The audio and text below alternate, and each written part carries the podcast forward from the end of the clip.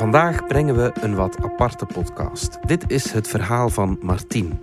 Haar dochter Freya was 19 jaar oud toen ze ervoor koos om zich te bekeren tot de islam. Het zette Martiens wereld overhoop. Gaandeweg leek ze haar dochter te verliezen. Eerst was er de hoofddoek, dan de gebedsmomenten en toen een moslimhuwelijk en een verhuizing naar Marokko. Maar Martien is haar dochter nooit kwijtgeraakt. Meer nog, ergens is ze blij dat Freya moslima is geworden. Deze podcast is het werk van Inge Godijn. Ik ben Alexander Lippenveld en dit is vandaag de dagelijkse podcast van de Standaard.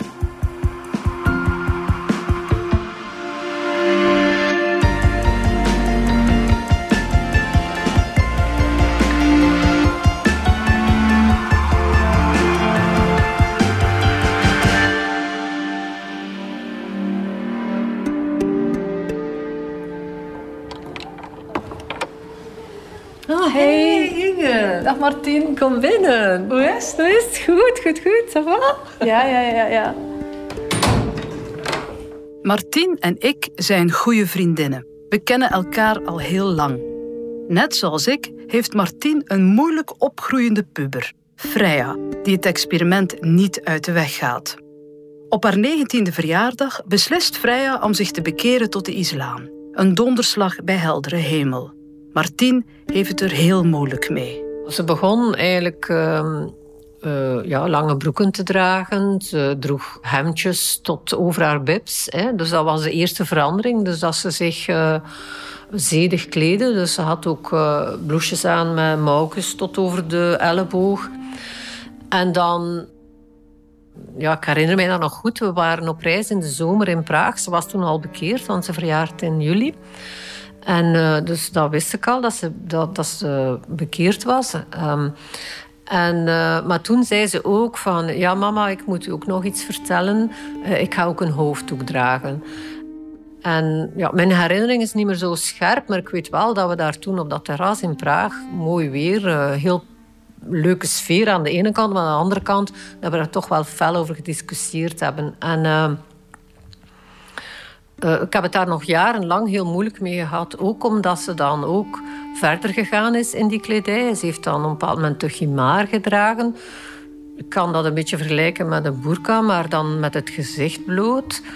Ik, ik, hoop dat ik nu niemand in de moslimwereld daarmee beledig. Want het is zo, um, dat vond ik heel moeilijk. Het was al zo moeilijk dat ik zoiets had van... Oh, zo wil ik maar over straat niet lopen. Dat is mijn dochter niet. Laat staan dat ik daarmee op restaurant ga of op café. Of alleen iets ga drinken. Of... Maar... Um, dus ja, die kledij... Uh, dat is toch wel... Ja, dat is, een, dat is ook zeer zichtbaar. Hè? Dus uh, een moslima manifesteert zich echt zo vaak door haar hoofddoek en haar kledij. Niet altijd natuurlijk, maar mijn dochter wel. Voor mij was dat zo'n beetje het symbool van onderdrukking. Zelfs al was het de eigen keuze van mijn dochter. Um, ja, de, ik heb daar uh, mijn tijd over gedaan. Voor Martien het begin van een lange zoektocht. Tijdens die periode horen wij elkaar vaak. Ze heeft heel veel vragen. Ze leest getuigenissen en gaat praten met lotgenoten. Maar helaas blijft ze vaak verweest achter. Uh, ben ik op zoek gegaan? Ja, vele keren met een boek van de bibliotheek thuisgekomen over de islam. Uh, het zei over het geloof zelf, het zei eerder geschiedkundig en geen enkel boek uitgelezen. Eerlijk gezegd, ik vind het moeilijk um, om er mij in te verdiepen, omdat ik zo echt niet gelovig ben. Dus het is al heel moeilijk om in een geloof dat u eigenlijk niet aanspreekt, om u daar heel hard in te verdiepen. Maar ook, uh, even, minstens even belangrijk, ik, ik stootte altijd op een enorme emotionele weerstand. Ik had zoiets van, help dat riep zoveel vragen op over mijn dochter. En wat is dat? En hoe staat zij daar tegenover? En hoe staat zij dan in het leven? En zie en la. Dat ik, ik kon dat niet. En uh, uh, ja, het is nog niet zo heel lang dat ik zoiets heb van... weet je wat, ik begin daar gewoon niet meer aan. Eh, het roept te veel vragen op en het, het, benadrukt altijd de controverse tussen ons. En wat dat wij heel hard moeten doen, is naar overeenkomsten zoeken. En ik denk dat we dat niet gaan vinden door, door ik mij helemaal te verdiepen in het geloof.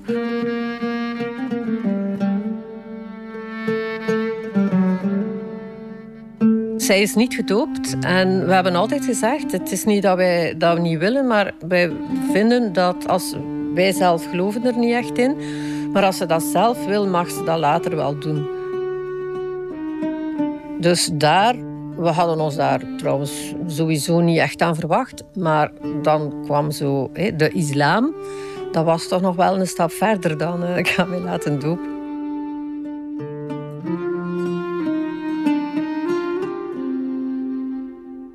Het is eigenlijk via de school dat daar interesse voor de islam ontstaan is door vriendinnen. Dus ze had ook een paar moslimvriendinnen. Maar ze had bijvoorbeeld ook een vriendinnetje die zich bekeerd had, een Vlaams meisje. Eh, ze is dan even begonnen in het hoger onderwijs, maar ze heeft dat dan niet uh, afgewerkt. En ja, dan heeft ze zo wel wat stages en zo gedaan via de VDAP. En daar herinner ik mij nog wel dat dat dan soms die hoofddoek een probleem was. Ja, dus dat zij toen wel echt al het heel belangrijk vond om haar hoofddoek te kunnen dragen. En dat dat niet overal kon.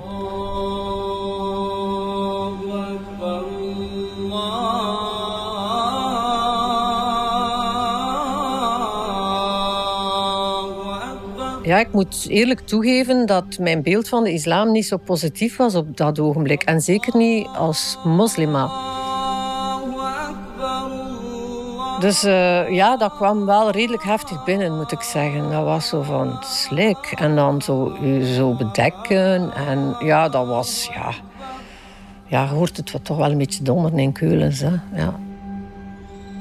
En dat is een heel, heel lang proces geweest. Eh, en nog, dat is nog altijd bezig. Dat, dat stopt ook niet.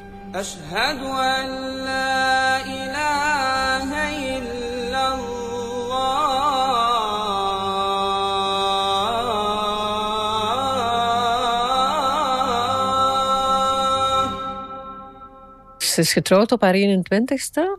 Um, ze heeft dan uh, haar, ja, haar huidige echtgenoot leren kennen online.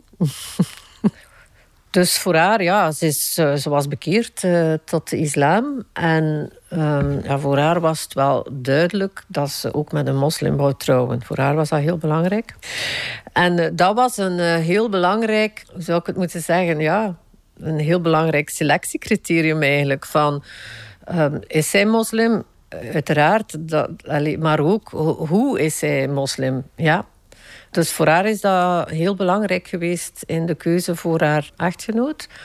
Maar uh, ja, ik heb haar echtgenoot leren kennen op de dag van het huwelijk. Ik vond dat wel erg, ik geef dat toe. Um,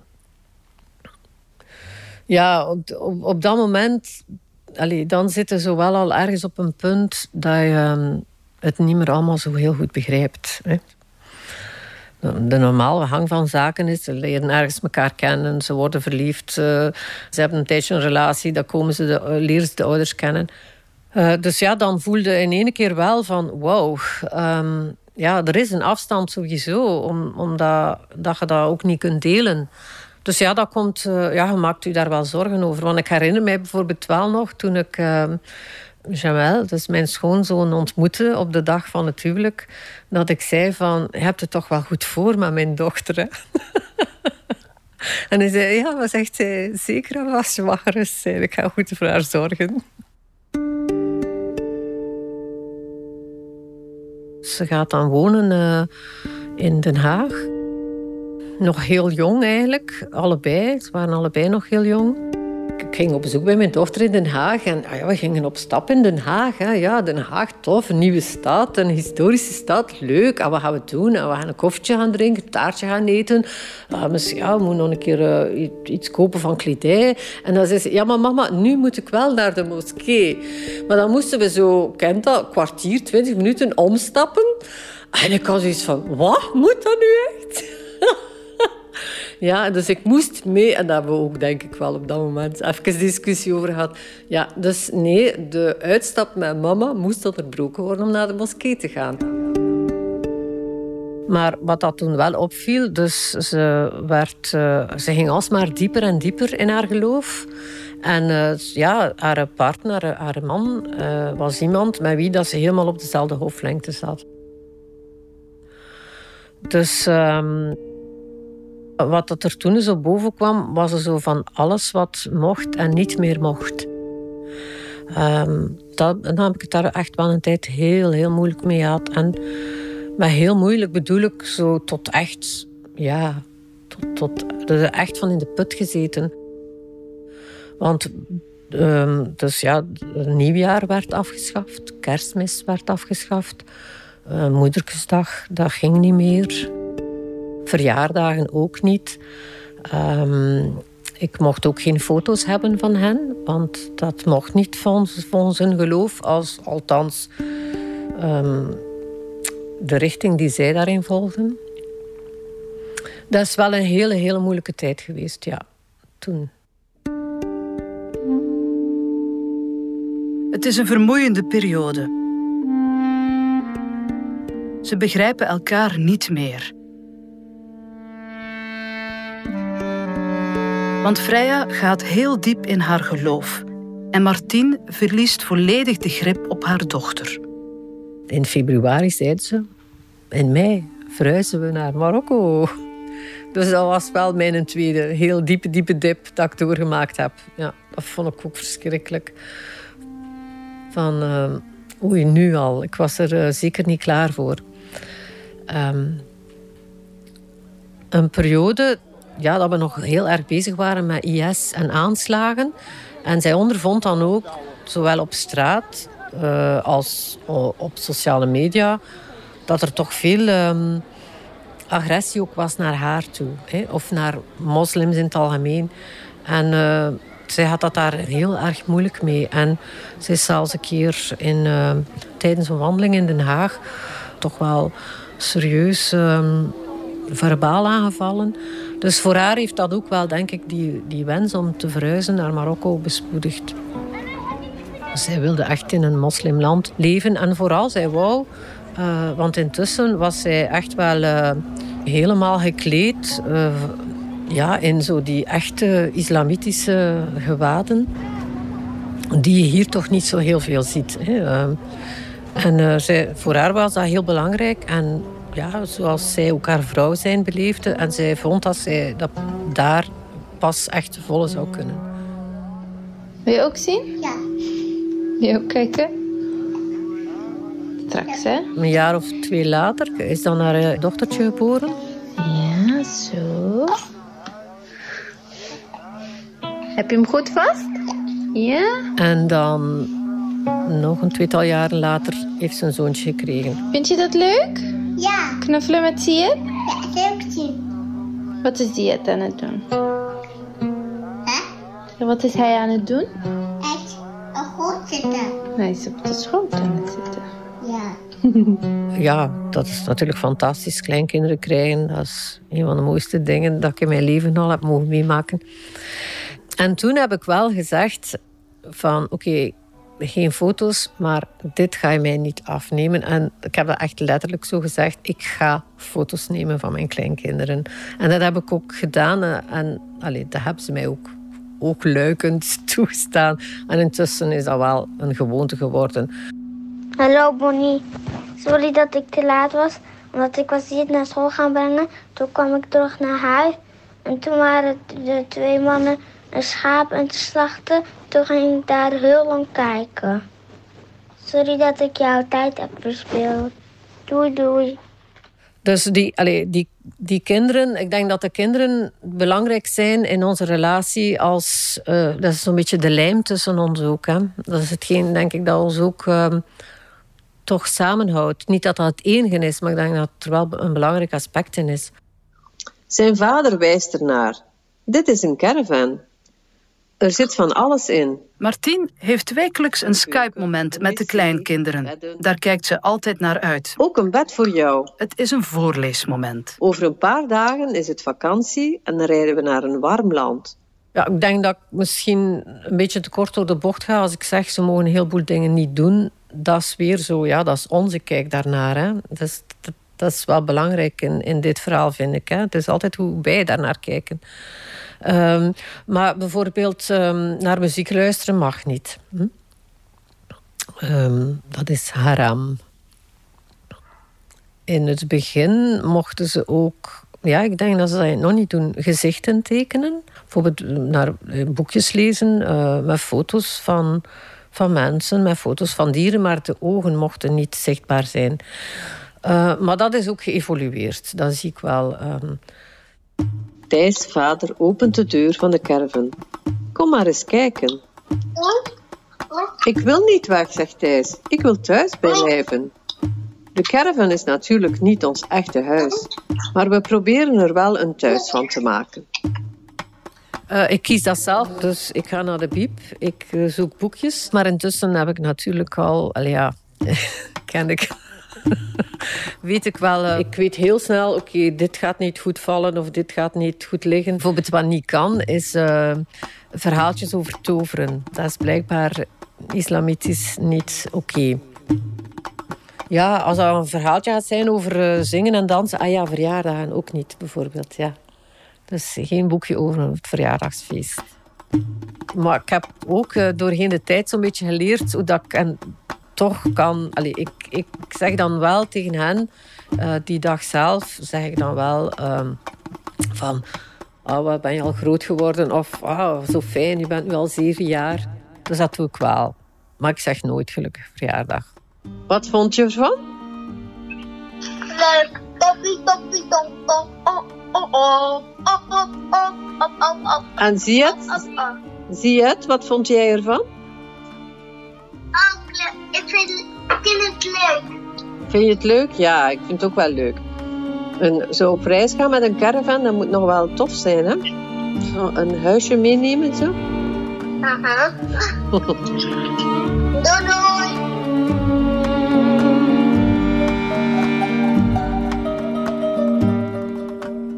We zijn zeker nog moeder en dochter. Hè. Dus dat, denk ik, heeft intussen toch wel bewezen dat dat het sterkste is. Hè. Dat heeft de, verschillen toch kunnen overstijgen. Um, het feit dat die kinderen er ook zijn, uh, is ook belangrijk. Uh, daarin, ik ben ook grootmoeder geworden. Zij heeft ehm, kinderen die ook kleinkinderen zijn. Dus dat voegt iets toe aan uw familierelatie ook. Ik denk dat onze relatie goed is, maar zeer gecompliceerd. uh, maar goed in de zin dat ik weet dat wij elkaar graag zien. Maar gecompliceerd omdat, we, ja, omdat er veel verschillen zijn. Wij leven eigenlijk in een heel verschillende wereld. We hebben niet zoveel gemeenschappelijk uiteindelijk. En ook dieper gaan op onderwerpen uh, kan een valkuil zijn. Hè, omdat we dan al rap botsen op verschillende een verschillend wereld en mensbeeld soms dat wij hebben. Hallo Winnie. Nog een keer? Hallo Winnie. Wat zijn jullie aan het doen? Wij zijn in een tentje aan het spelen. Mijn kleindochter is zeven jaar. Wat voor een tent is dat? Gaan maken. En draagt ook al regelmatig een hoofddoek. En uh, op een bepaald moment had ze een hoofddoekje aan. En ik zei, ja, is dat nu nodig? Hè? Ik zie u eigenlijk wel uh, uh, liever met uw mooie haartjes los. Uh, ja, voor mij is dat misschien nog altijd wel een beetje een symbool van onderdrukking. Hè?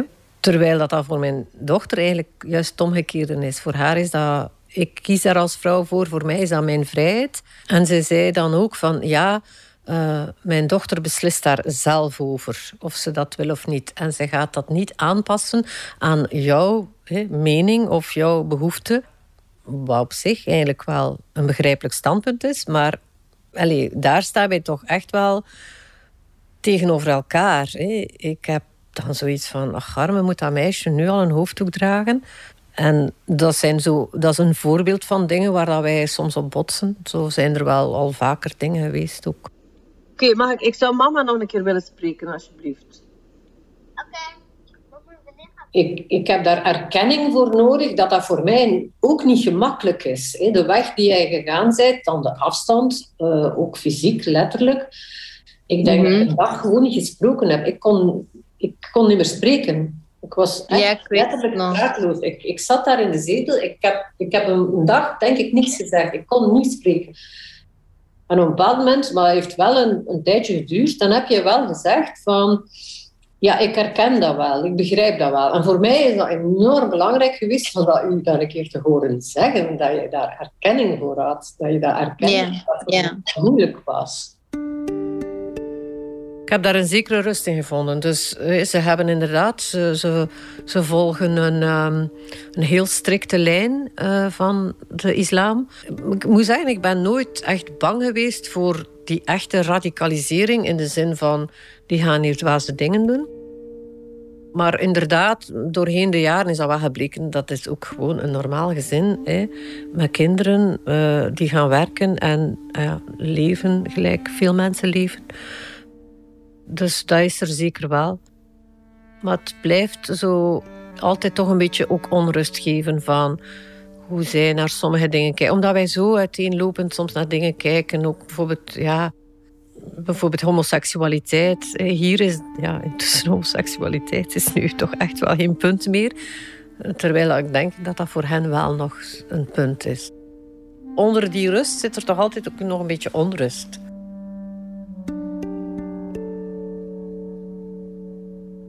Als ik dan denk aan mijn twintiger jaren, voor mij uh, was dat een enorme zoektocht. Zo dat volwassen worden dan ja, heb ik dat misschien wel gemist, zoiets.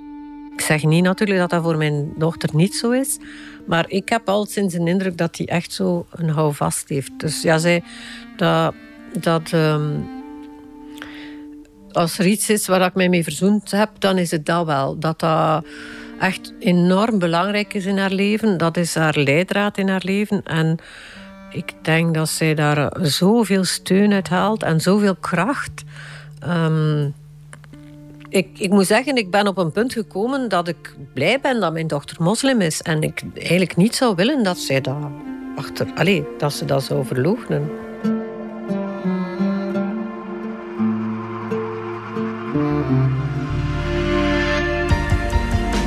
Dit was vandaag de dagelijkse podcast van de Standaard. Bedankt voor het luisteren.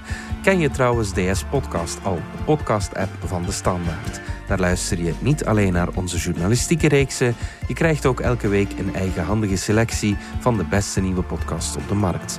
Alle credits van de podcast die je net hoorde vind je op standaard.be-podcast. Reageren kan via podcast.standaard.be.